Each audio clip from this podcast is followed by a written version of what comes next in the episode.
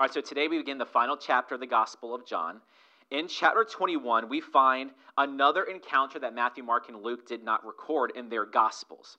Chapter 21 is a personal encounter that Peter and John had with Jesus. So, this is now the third time that Jesus has appeared to his disciples. But this time, it's to a small number of disciples who were fishing off the shores of Galilee. Let's begin, jump straight into verse 1 so we can kind of set the stage for everything. John says that Jesus manifested himself again to disciples at the Sea of Tiberias, and then he manifested himself in this way. So, chapter 21 takes place on the shores of the Sea of Tiberias or the Sea of Galilee. This should send signals to you because we have gone through now all of the chapters of the Gospel of John. And the last time, really, that the disciples and Jesus were off the shores on the banks of the Sea of Galilee was in John chapter 6. This is where Jesus fed over 5,000 people with five loaves and two fish. Remember that? This is where Jesus walked on water. This is where Peter, for a brief moment in history, walked on water towards Jesus himself. This is also where years prior to John 6, that Jesus called Peter and his brother Andrew and James and John, who were kind of co labor fishermen together, to drop their nets and follow him. This is all the same setting. This is where Peter told Jesus that he is the Christ, the Son of the living God. All right, so that's the backdrop of all this. Let's look at verses 2 and 3. So John says that Peter and Thomas, called Didymus, and Nathanael of Cana in Galilee, and the sons of Zebedee, such as James and John, and then two other unnamed disciples were together. And Peter says to them, I'm going fishing. And they said to him, We'll also come with you. And they went out and got into the boat, and that night they caught nothing. How many fishermen out there struggle often because you go out fishing and you catch nothing? I think my father in law went fishing this week, right? And, and, you didn't catch anything, right? Did you hear that? He's like, right. thanks for calling me out. But that, but the thing is, you y'all know what this feels like. But these are professional fishermen. We have to figure out why do these professional fishermen can fish no fish. there we go. You have to remember, Peter's from a fishing family. Him and his brother Andrew fished for his father John. So was James and John. They were in this fisherman company, the sons of Zebedee. Both sets of brothers were fishermen before Jesus. Now, when they're in Jerusalem, this is in chapter 20, which we were reading in the weeks prior to today, Jesus told the disciples to go back up to Galilee and just to wait. Wait for him to show up. And while waiting, Peter decides to go fishing, which once again reveals how many of you have a hard time waiting and doing nothing for something? Okay, yeah, you're not, I'm not alone. Okay, it's good. We have to be doing something with our hands, right? Peter's just like us. He's not superhuman and he's not subhuman. So Peter decides to go fishing, and there's six other disciples that join him. So they fish the whole night and they catch nothing. Three of these seven disciples are professional fishermen who have fished on these shores their whole lives and they catch nothing. But I want you for a moment, because we're trying to put ourselves, God willing, in the position of Peter this morning and next Sunday. What do you think Peter and James and John were thinking about as they fished all night and caught nothing?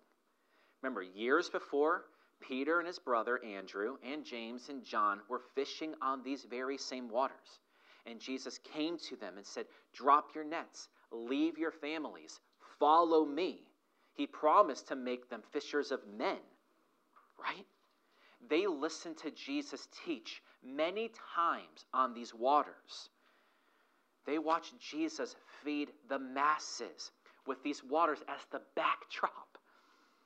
Once again, for a brief moment, Peter himself walked on these very same waters. And they've been through a lot, especially in the previous days and weeks. What was that? We'll let our deacons take care of that. Yep, and we'll keep going. If there's anything in terms of safety, we'll let anyone know. But we do live, we do uh, have church on a very busy road. And that brings us to our proposition this morning. Let's take a look at it. Our proposition today is that God provides for the daily needs of his people. That's the promise. But this lets us know a little bit as to why he does that. It's so that they and we can truly enjoy his son. So we're going to see this truth today and this promise today about God. God provides for the daily needs of his people. God is going to provide fish and God is going to provide bread to meet the disciples' physical needs. And God does this as a sign. You have to remember, we've been talking about signs in the previous weeks in the Gospel of John. That this is done as a sign to express that Jesus desires to meet Peter's deepest need. John 21 isn't about fish and bread, it's not about fishing, it's not about fires. It's about something even deeper that Peter needs from Jesus. So, for a moment, can you imagine what it was like for Peter to go home and start fishing off of these shores again after years of following Jesus? Can you imagine what it was like for Peter to go home after the events of Passover? He went in like hours from lopping off the ear of someone who wanted to arrest Jesus to maybe hours later denying in front of people that he even knew Jesus his Jesus was crucified, buried, resurrected. So God brings Peter back to these familiar waters, but I bet you Peter did not feel familiar to himself because he was a changed man. Jesus is present and will provide for Peter to remind him that he is a changed man. So in the Sermon on the Mount, Jesus taught his disciples to pray in a certain way. Let's take a look at it in Matthew 6 11. Jesus instructed Christians to pray this particular component in their prayers Give us this day our daily bread, right? The Christian prays, and the Christian's prayer expresses a desire for God to give us the ability to trust in Him to provide for daily needs.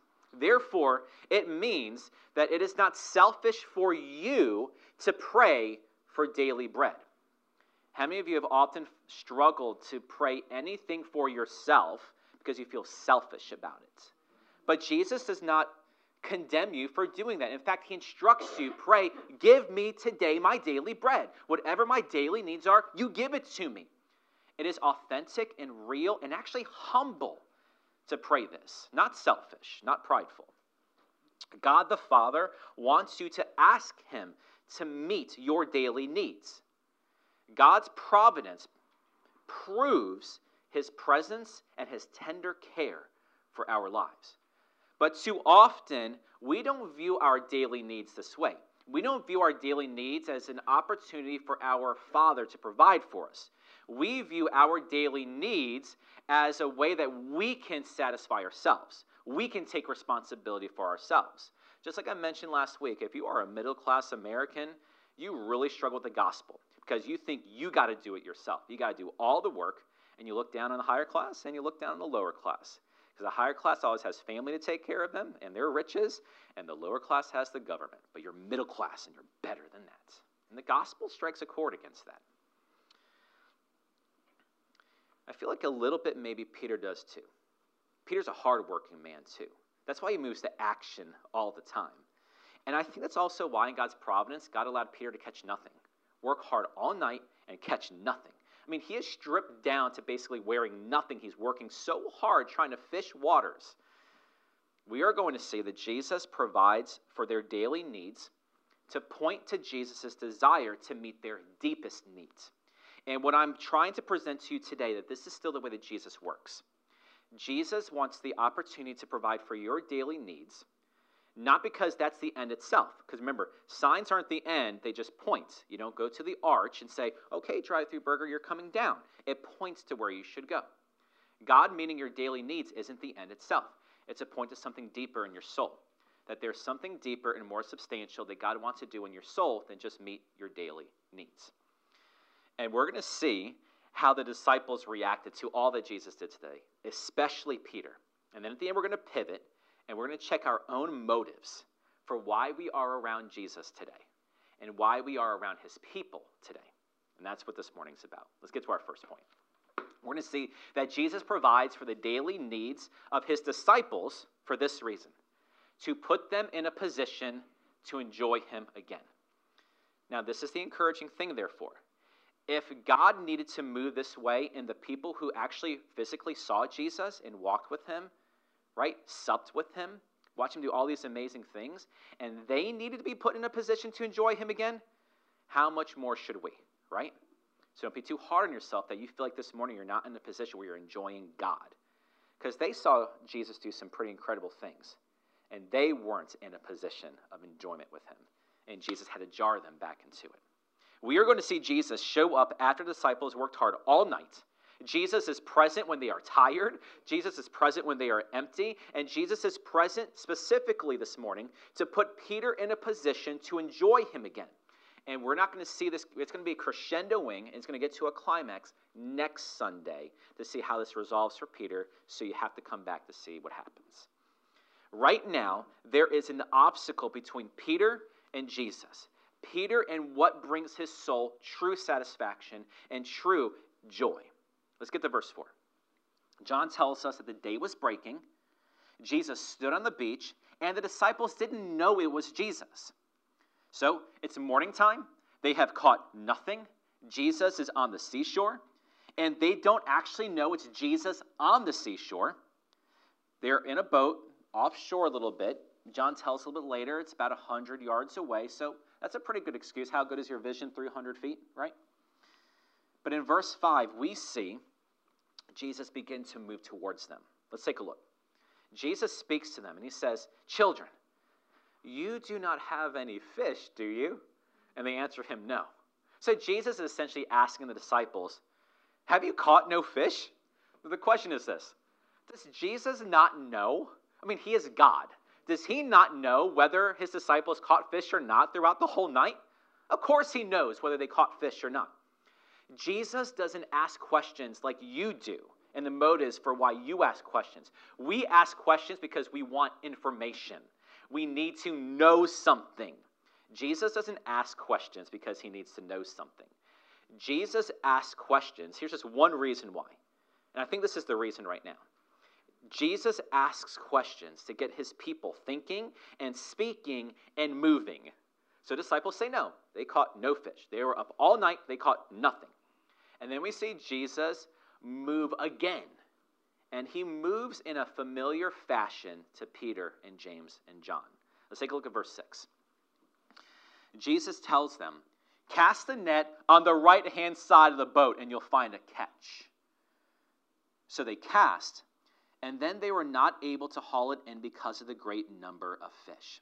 So Jesus tells them to do something so simple, probably so simple they already tried it, right? These are professional fishermen. If they were throwing their nets on one side of their boat and it wasn't working, you think after all the hours of fishing, they would have thought, let's do the other side, right? So you can imagine obstacle upon obstacle to listening to Jesus, right? And you probably think in your head, I've already done this. Why should I do it again? This person clearly is not a fisherman. We don't even know who this person is. Obstacle after obstacle after obstacle. But Jesus says, if you do this, you'll catch fish. Jesus is doing this for the ultimate reason of jogging their memories. I was just talking with a couple maybe this weekend. We're talking how Americans are so quick to forget we'll think that something is really, really good in America right now, presently. Gas prices are going down, for example. That we forget what has happened in the days and the weeks and the months prior to that. It's not an American problem, it's a human problem. And the disciples struggle with that too because everybody's human as Americans today.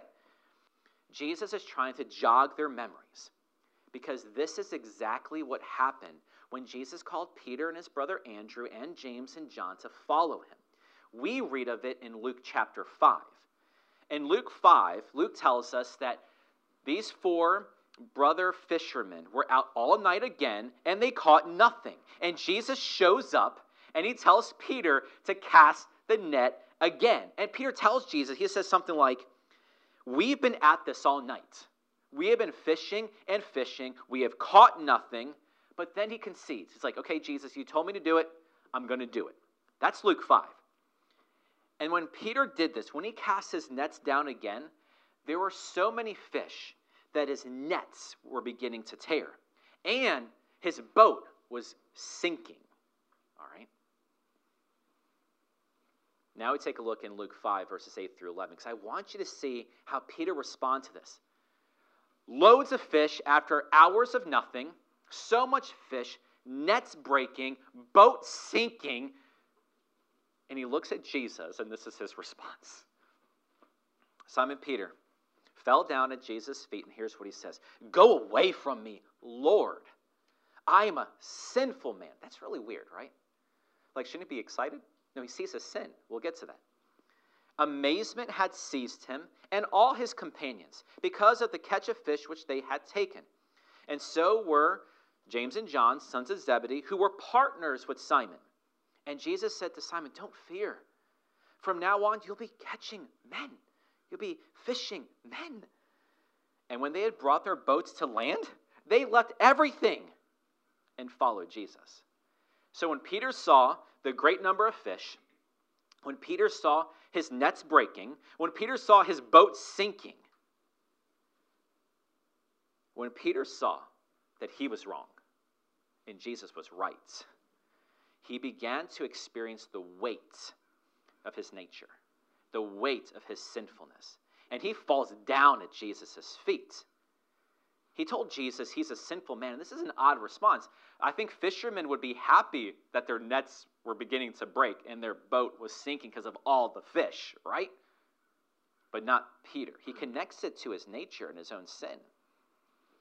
And what we learn from this is that feeling the weight of your own sinfulness, and there's many of you, I think we struggle with taking ourselves out of a position to feel the weight of our own nature to feel the weight of our own sinfulness. We'll medicate it, we'll distract it.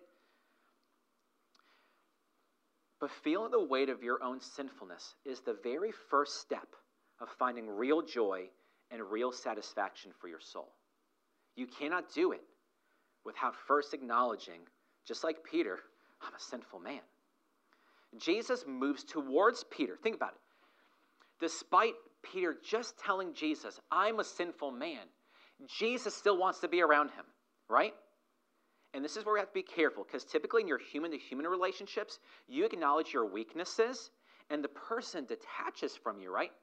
How many of you have had a loved one that you thought was a loved one? You bare their soul to them, they hear it, and they drop you. You been there? I got him in spades. Got him in spades, right? Jesus is not like this. He knows your sinfulness, he sees that you're fallen and broken, and He calls you anyway, right? That's why we sing songs like Indescribable. You see the depths of my heart, and what? And you still love me the same. That's Jesus, unlike any other human being, because He's not just human 100% God, and He's 100% man. Jesus moved towards Peter here in chapter 21, once again on the waters of Galilee, to begin to address Peter's deepest need you see, Peter is in sin again. And despite this, he shows up on the, on the shores and he provides fish again to jog Peter's memory that the same Jesus in Luke 5 is still the same Jesus in John 21. Jesus moves towards his people, even though he knows their sin. In fact, he takes on the cross for their sin. Remember, Peter fell short. He royally messed up during Passover. And Peter is his deepest need is that of reconciliation. And we see Jesus move first, as God always does in this thing called salvation. We see Jesus move first towards reconciliation. You see, Peter's real need today in John 21 isn't for fish, it's for reconciliation. Jesus speaks the same way in John 21 as he did in Luke 5 to jog Peter's memory that Jesus is after him yet again. And Peter responds the same way. He casts the net on the right side of the boat, and there is so much fish that they couldn't haul it in with one net. But the difference is the nets don't break, and the boat isn't in jeopardy of sinking. Let's take a look at verse 7. When this occurs, John goes to Peter, and I, I imagine a whisper. I mean, that's how I read it this morning. I imagine whispering to Peter, It's the Lord. And then we see Peter's response. When Peter heard that it was the Lord, this is strange. We're going to talk about it. He puts on his outer garment And then John tells us that he was stripped down for work. And then he threw himself into the sea. Though it was Peter who wanted to go fishing, it was John who first recognizes the man on the seashore as Jesus. And John looks into Peter and he whispers to him, It is the Lord. And Peter moves to action, right? Typical guy, right? We act before we think. I love John's language here and his humor because John's like, yeah, Peter like puts his outer garment on, swims to land, and what do we do? Wait, we're just right off the shore. We just take the boat in. But it's this moment that Peter moves to action that I want you to focus on for a moment. Today's about motivation. All right, the seat, the heart, why you do what you do.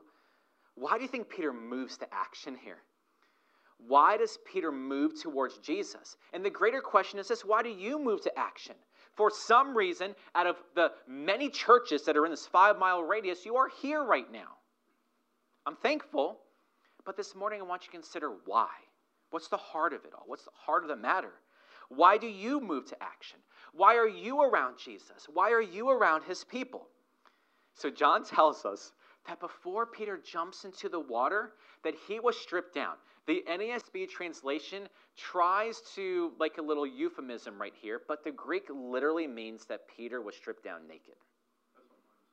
It does? What translation is that? I'm just curious. Okay, so the older languages, the older translations would be more authentic about that because there's not the cultural humor that's associated with nakedness as it is in American culture. And John tells us that before Peter jumps into the water to swim towards Jesus, he puts his outer garment on. We do not get this because of where we are culturally and time period, 21st century American South. But you can still get images of what life is like in the Middle East and how people dress. Outer garments are heavy and thick and meant to block wind and sand.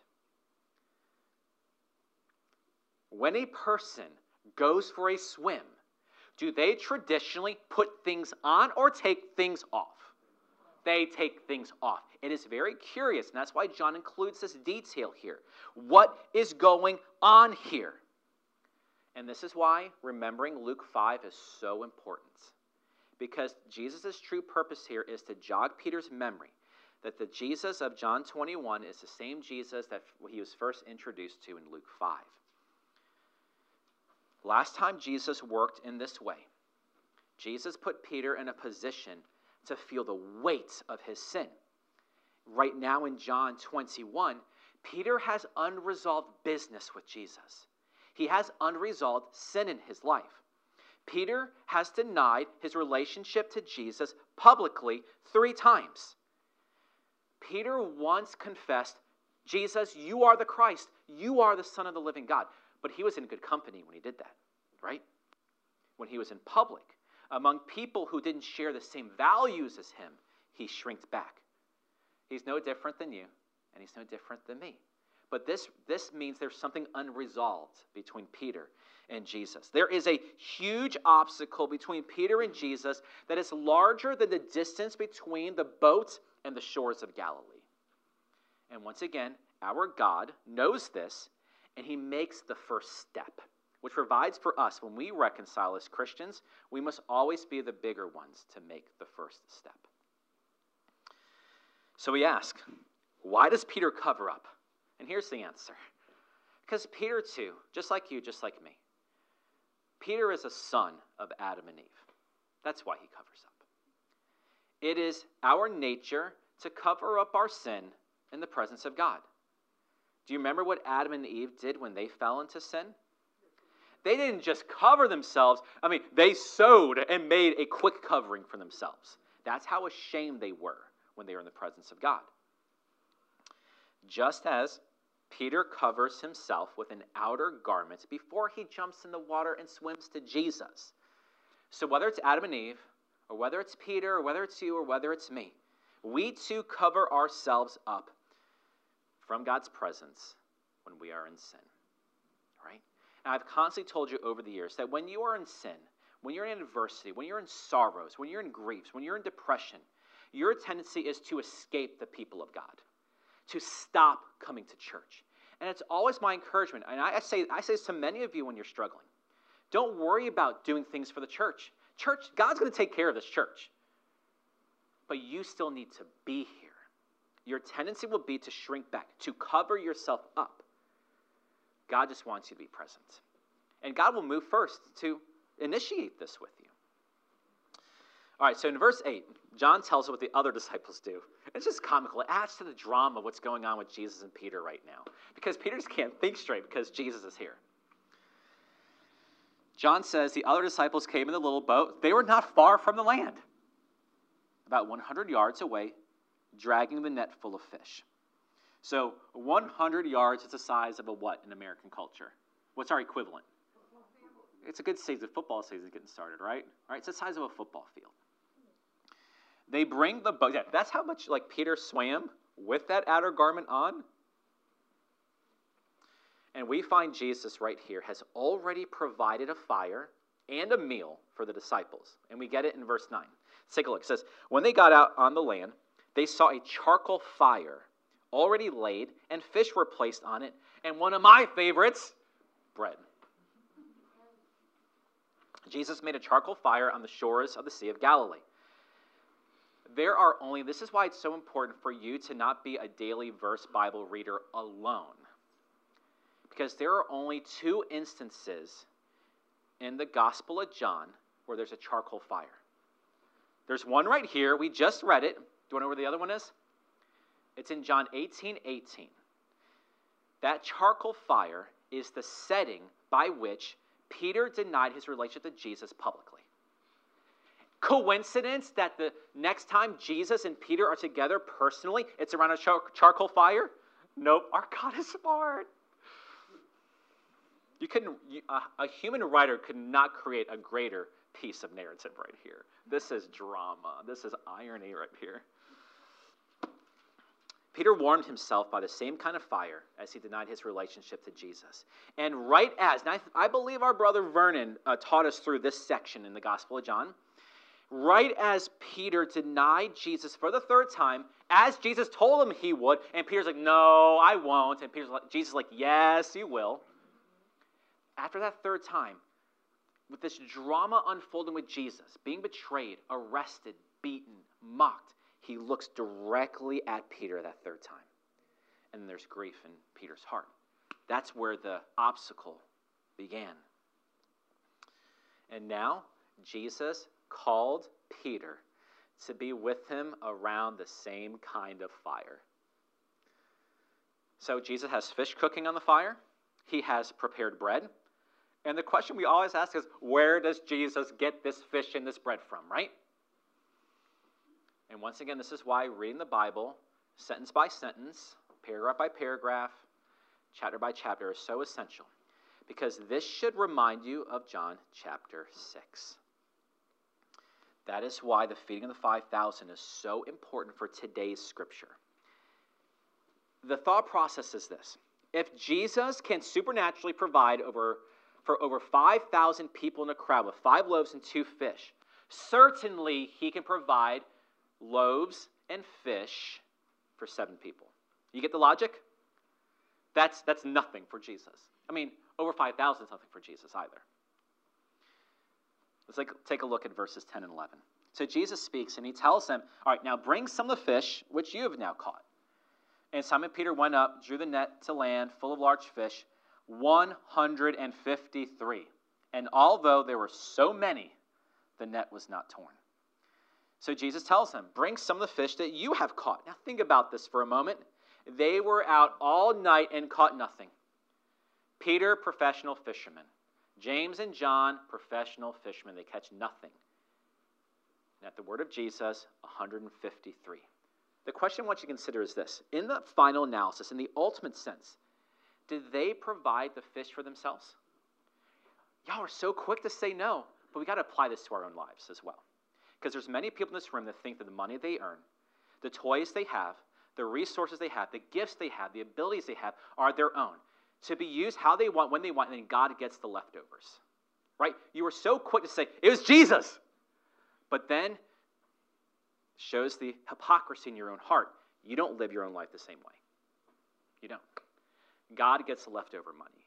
He gets leftover abilities. He gets leftover time. And you make excuses for why I'm hurting, I'm grieving, I'm sad. We all are. We're all broken. We're all flawed. Paul called himself the chief of sinners, right? They didn't provide fish for themselves in the ultimate sense. They have fish because Jesus provided it. They fished all night and caught nothing. And at Jesus' word, like a snap of a finger, they catch 153 fish because all 153 fish are given by the providence of God. And whatever the providence of God of your life, if you have a wife or a husband, or you're widowed or single, if God has allowed you to have children or have allowed barrenness to remain in your life, if you have the best of jobs or the worst of jobs, if you're stressed right now because you have so much to do or you're just itching for something to do, all things are given by God's providence. The reformers called it uh, like the hidden smile of God behind all of our brokenness. There's a joy behind it all. We just don't see it because we're, we're so self absorbed. And as Lewis says, we are far too easily pleased. We're not going to that seashore. We're on the seashore of Galilee. Likewise, all that you have comes from the providence of God. God is the one who withheld fish from Peter the whole night. And it's the same God at one word allowed Peter to draw a net of 153 fish. It's the same God. And we know this from Job, right? whether it's the suffering or the joy, whether Job has everything in the world or has boils that he's trying to cut off of his skin, all of that is given by God. Look at verses 12 and 13. So Jesus presses further again, and he says, Come and have breakfast. And none of the disciples ventured to question him, Who are you? knowing it was the Lord. And Jesus came, he took the bread and gave it to them, and the fish likewise. What does that sound like to you as a reader? Sounds like Last Supper. You think the, the apostles connected it to the Last Supper as well? You know they did. You instantly, I saw your eyes go bloop. Like what? It's the same terminology. Just as Jesus fed the crowds with bread and fish, Jesus now feeds the disciples with bread and fish. As they ate, the disciples looked at each other. Can you imagine the nonverbals going on in this situation? Right? None of them dared to ask who this was not even Thomas. So Jesus passes the bread and the fish to them, and how this must have reminded the disciples of the final Passover meal they shared with Jesus before his betrayal and arrest and crucifixion. How he breaks bread and passes it to them. All right, finally, verse 14, our final verse. John tells us this is the third time that Jesus was manifested to the disciples after he was raised from the dead. John tells us that this is now the third time he appeared to disciples after the resurrection. And though this is not the subject of today's sermon, you got to think about this. Jesus just shows up and he's gone. Jesus can build a fire. Jesus can prepare fish. He can hold bread to bring it there. What does it say about the post resurrected Jesus and his body, right? And what does then this imply about one day the Christian's resurrected body? Not some spiritual existence, becoming angels and singing with him. Real physical existence for eternity. That's the subject of another time. John writes this, though, to confirm the resurrection of Jesus. They saw Jesus twice in Jerusalem. They see Jesus again in Galilee after he tells them, Go back up to Galilee, wait for me. So we see Jesus move to be present with Peter despite his sin. We see Jesus move to put Peter uh, in a position to experience reconciliation. Why does he do this? Because Jesus is after Peter. He is after reconciliation. And we'll get into that more next Sunday. And for now, we pivot so we can see what Jesus is getting at in Peter so that we can figure out what Jesus is trying to get at in us today. All right? Despite the distractions and the rain and boom, what was that? Who knows? Was it anything? No idea. Okay, no idea. All right. Despite all the distractions this morning, as we're getting ready to address the motivation of your hearts, let's see if we can do it. Let's pivot. The call today is for you to serve Jesus because you're in a position to truly savor him as your deepest satisfaction. So, for right now, I do want you, God willing, to consider why you're truly here. Why are you here? Why do you put yourself in a position to be around Jesus, to be around his word, and to be around his people? Because you are now in the cultural minority. Christianity isn't a majority opinion in this culture. We are in a minority. We are a minority group that's becoming more and more of a minority group with every passing year. So it's not convenient, it's not socially advantageous for you to be here right now. And even more, it's more advantageous for you to be in a more glitzy church than the one that you're in right now. And they're all around. So why are you here? I can think of several. You're here because God is beginning to put you in a position to think differently about Jesus. That's why you're here. God is be- beginning to put you in a position to see him differently, to hear him differently, to feel differently about him before you and before in the way that you used to.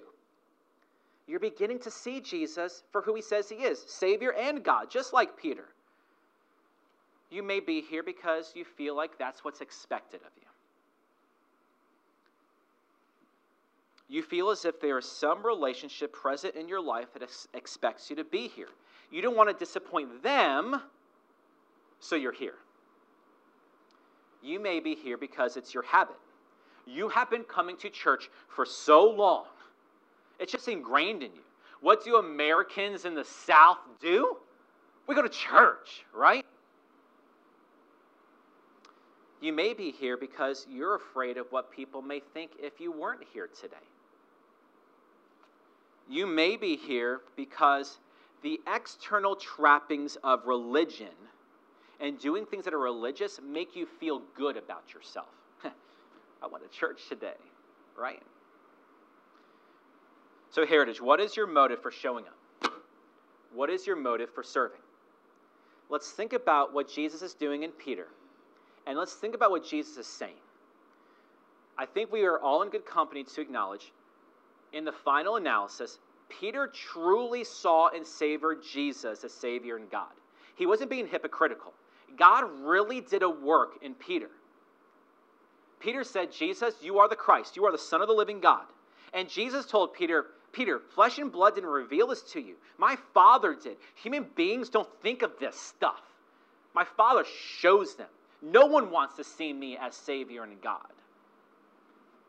Despite this, Peter truly denied his relationship to Jesus publicly, not once, but thrice. So when John tells Peter that the person on the shore is Jesus. Peter moves to action. And remember, before Peter moves to action, he covers himself up. Because he would rather come to Jesus soaked, right, and heavy laden with this outer garment than for Jesus to see him stripped naked. That's why. What this means is that Peter is struggling with shame. And let's put ourselves in good company. We're not going to single out Peter as the only one who's ever struggled with shame, right?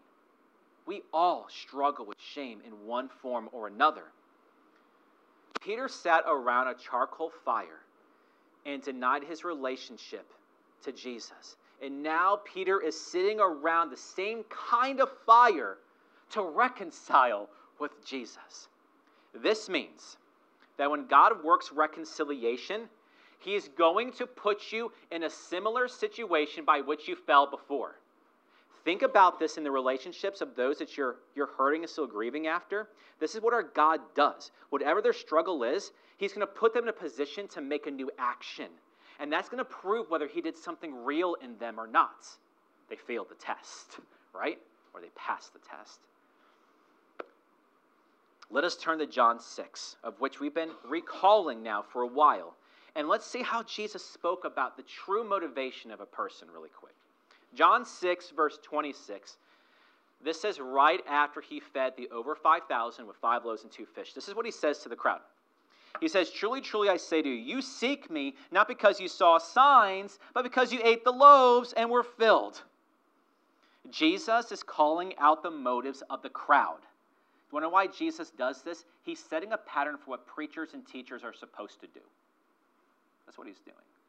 Preaching is meant to call out. And this challenges the methods by which American churches in the West have convinced themselves they must do to be able to win others. Right? Because it's not Peter who draws fish and catches fish, it's the Lord with this word.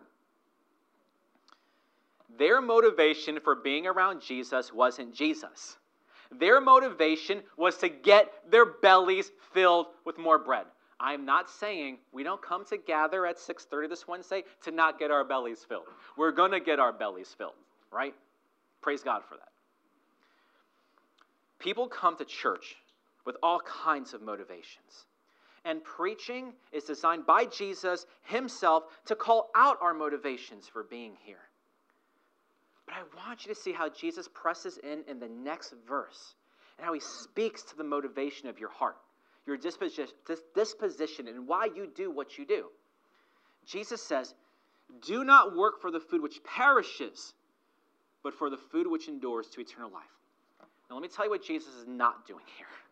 Jesus is not telling you to quit your job.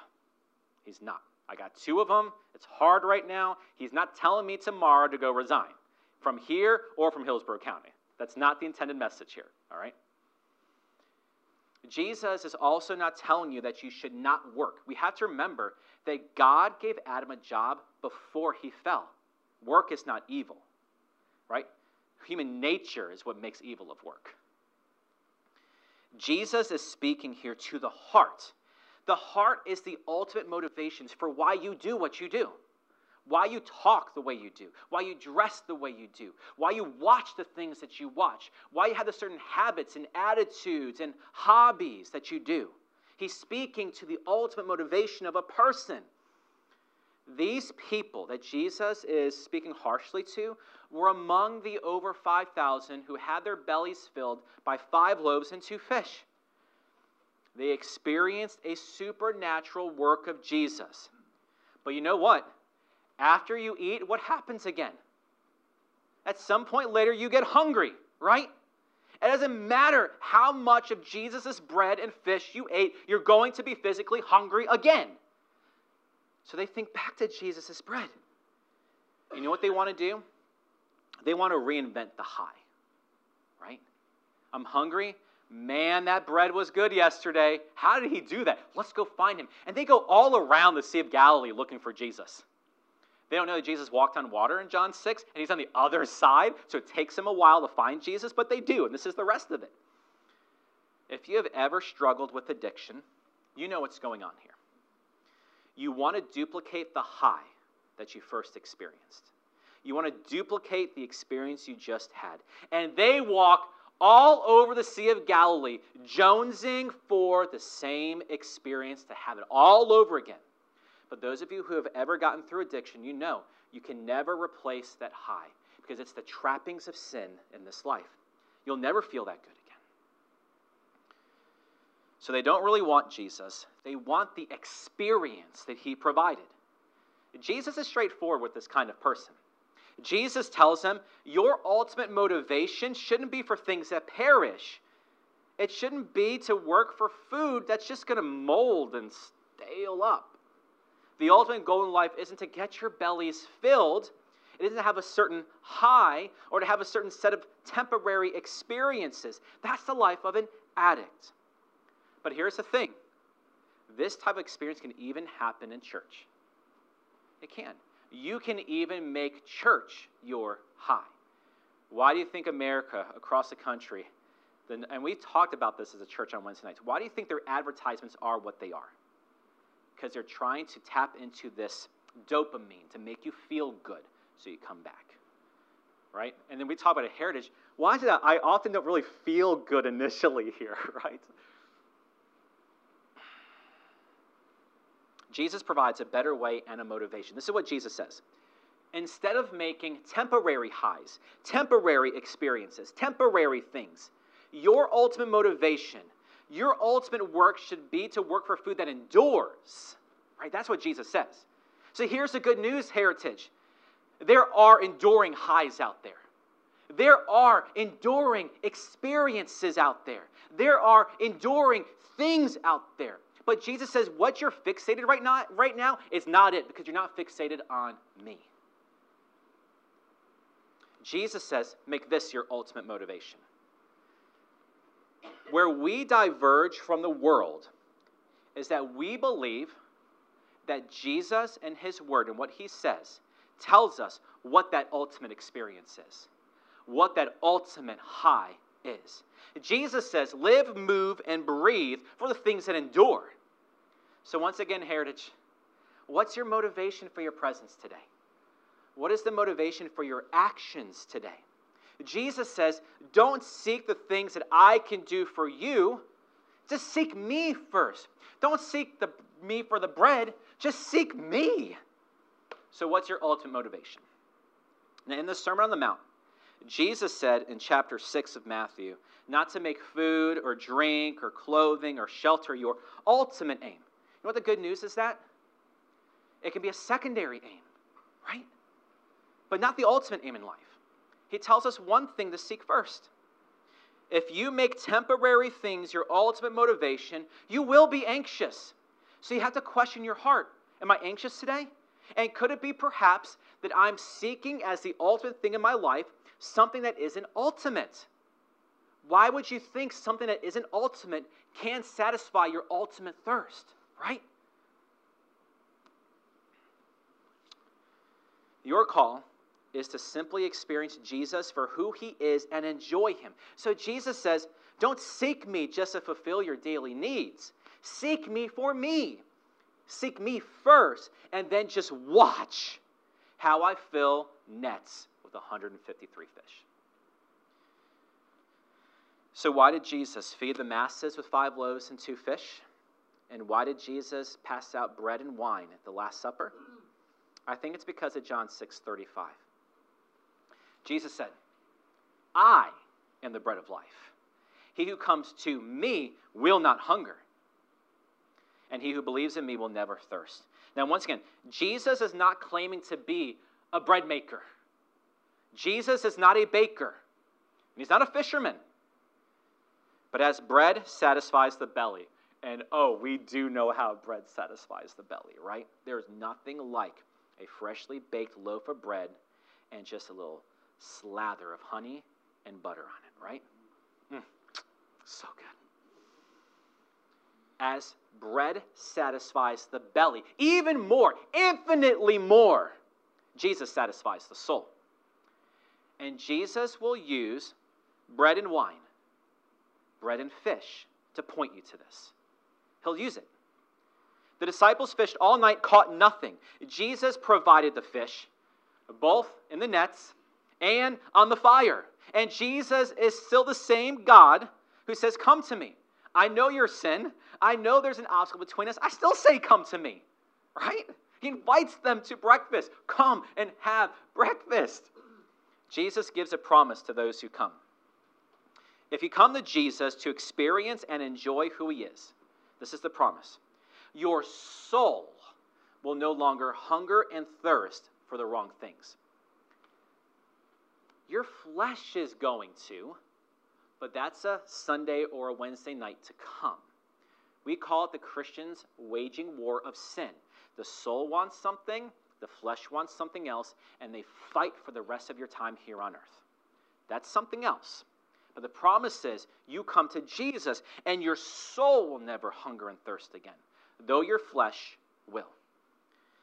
If you remember last week as we revisited, Jesus spoke similarly to the Samaritan woman, right? He said, I'm living water. Now he says, I'm bread of life.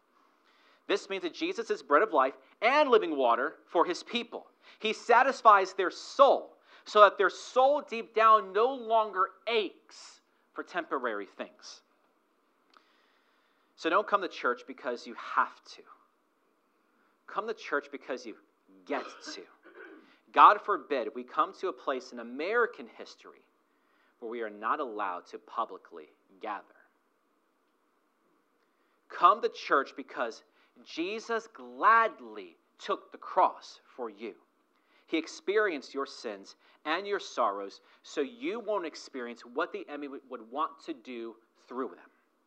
And so you wouldn't experience the wrath of his Father fully and completely. Jesus took it on instead. And don't come to church because you're looking for church to manufacture some sort of feelings for you. Come to church as an overflow of what has taken place in your life throughout the week, and come as you are. whether it's a mountaintop or whether it's a valley. Don't stop coming.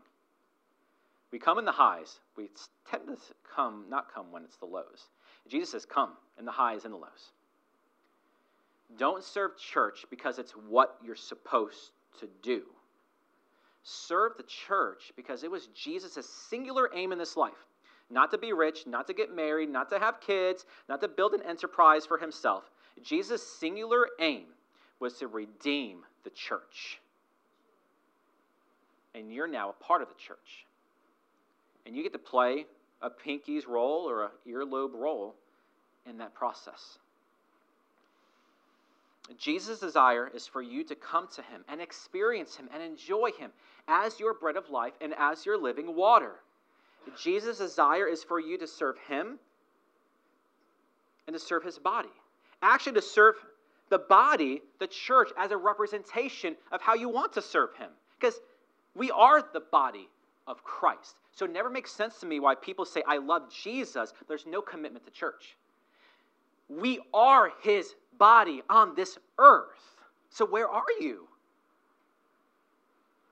Jesus' desire is for you to serve him out of the satisfaction you have found in him. You were created with a hunger and a thirst in your soul that only Jesus can fill. And you can spend the rest of your life turning to many things new cars, new jobs, more money, more hobbies, more stuff, and build and build and build and build. But Jesus spoke to this already, right? One day, whether you build your house on rock or whether you build your house on sand, what's going to happen? the rains are going to come, the floods are going to come, the winds are going to howl against both sets of houses the one who lives for Jesus and the one who doesn't, the one who believes that Jesus is bread of life and the one who doesn't. We're both going to experience horrendous torrential rains, floods, and winds. But only one house will stand, and it's the house of those who heard his word and did what he said. And you are hearing God's word right now, but the ultimate question is are you going to do it? Are you going to be able to be courageous enough to get past your own flesh to do what the Lord Jesus wants you to do, which is just have the best experience imaginable, not in what's out there, but what is in Him. So the question is what if today you are courageous enough to admit that you're here for the wrong reasons? I pray that you are that someone in here is courageous enough to say, I am here, I am doing religion for the wrong reason? Well, first, you need to acknowledge it. Acknowledge that you are acting out of the wrong motivation. You know what? It takes courage, real, lion hearted courage to say you're doing things for the wrong reasons. Second, you need to repent. We're going to talk about repentance on a Wednesday night in two weeks. We're going to get there. Right now, in American culture, that word repent is used in jokes, right? Someone messes up and you think you're going to be funny, say, oh, you need to repent, right? It's a joke in American culture. But it simply means you're going in a direction, and the destination of that, di- of that direction is not going to turn out well for you. And you have the strength to stop. That's the acknowledge. Stop the direction I'm going in is not going to end well. I got to stop. Repentance is turning around. But it starts with stopping. Before you can go in a new direction, you need to be strong enough to acknowledge that the direction you've been going in with your life, in church, out of church, saying you're Christian, where are you? Right? Say you're a Christian, but you turn to other things for the satisfaction of the soul. Eventually, you got to stop and call out what it is for yourself and for your life, truly. God gives you the strength to do this.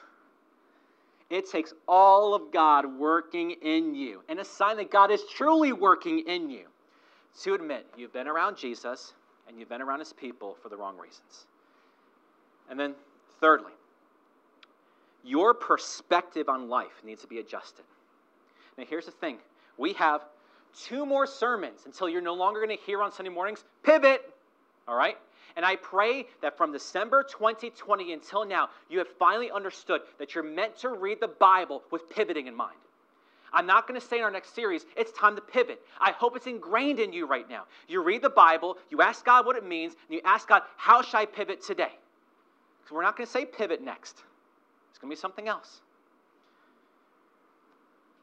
Your perspective on life needs to be adjusted because most likely you have spent 5, 10, 15, 20, 30 plus years turning to inferior things to satisfy your ultimate soul's thirst because of the influence of the people you've put around you.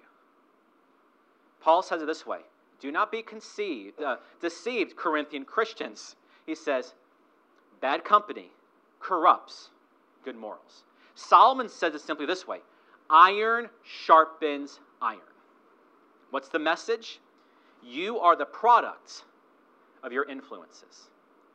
Meaning, you actually don't watch what you watch, say what you say, dress the way you dress, do what you do because you came with it yourself. It's because you've allowed some other outside voice influence you. That habit in of itself isn't sinful.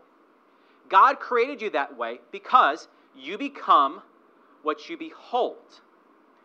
You live out what you truly love. God made you in the image of God. It's just that you're absorbing and reflecting the wrong image in your life. That's what it is. When you see Jesus for who he is and what he has done, and when you truly enjoy it, a change begins to take place. You look differently at the things that you used to turn to for your entertainment choices, for fun, for satisfaction.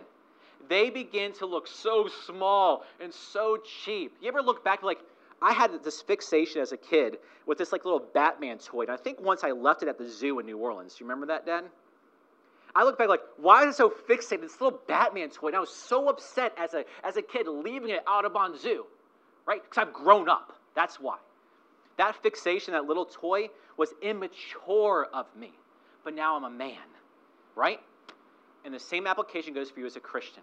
When you truly see and savor Jesus for who he is, you look at that drive through burger differently, right?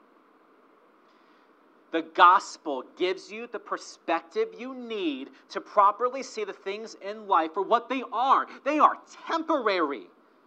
So, Christians, therefore, don't put their ultimate hope in temporary things. Christians don't turn to temporary things for ultimate satisfaction. But Christians also get married, they have hobbies, they have fun, we just don't turn to those things to do what's ultimate for us, they're secondary. We put our ultimate hope in eternal things. And there is one eternal thing driving all of this, and that is God Himself. When this happens, God will give you a new perspective on His Son and on His people. So, heritage, please do not come because of compulsion or habit or fear or to make yourself feel better that you did the God thing today. Check. Come and serve as a response to all that God has done for you in Jesus. So, like Peter, do you need to drop your net? Yeah? And put your outer garment on and swim with that weight on you to Jesus just so you can reconcile? Heritage, you must ask this today. Do you need to reconcile? Do you need to come and have some breakfast with Jesus? My mother in law, I've now learned, says, You're going to come and have tea on the porch, right? If so, come to Him. That's what worship is. Worship is a coming to Him congregationally. Come to Him, lay out your motive. He already knows it. Tell God, change my perspective change my perspective on what is really ultimate in this life. Change my perspective on Jesus. Change my motivation. Change my view of church. Change my way and view of serving. And the good news is, is that He will.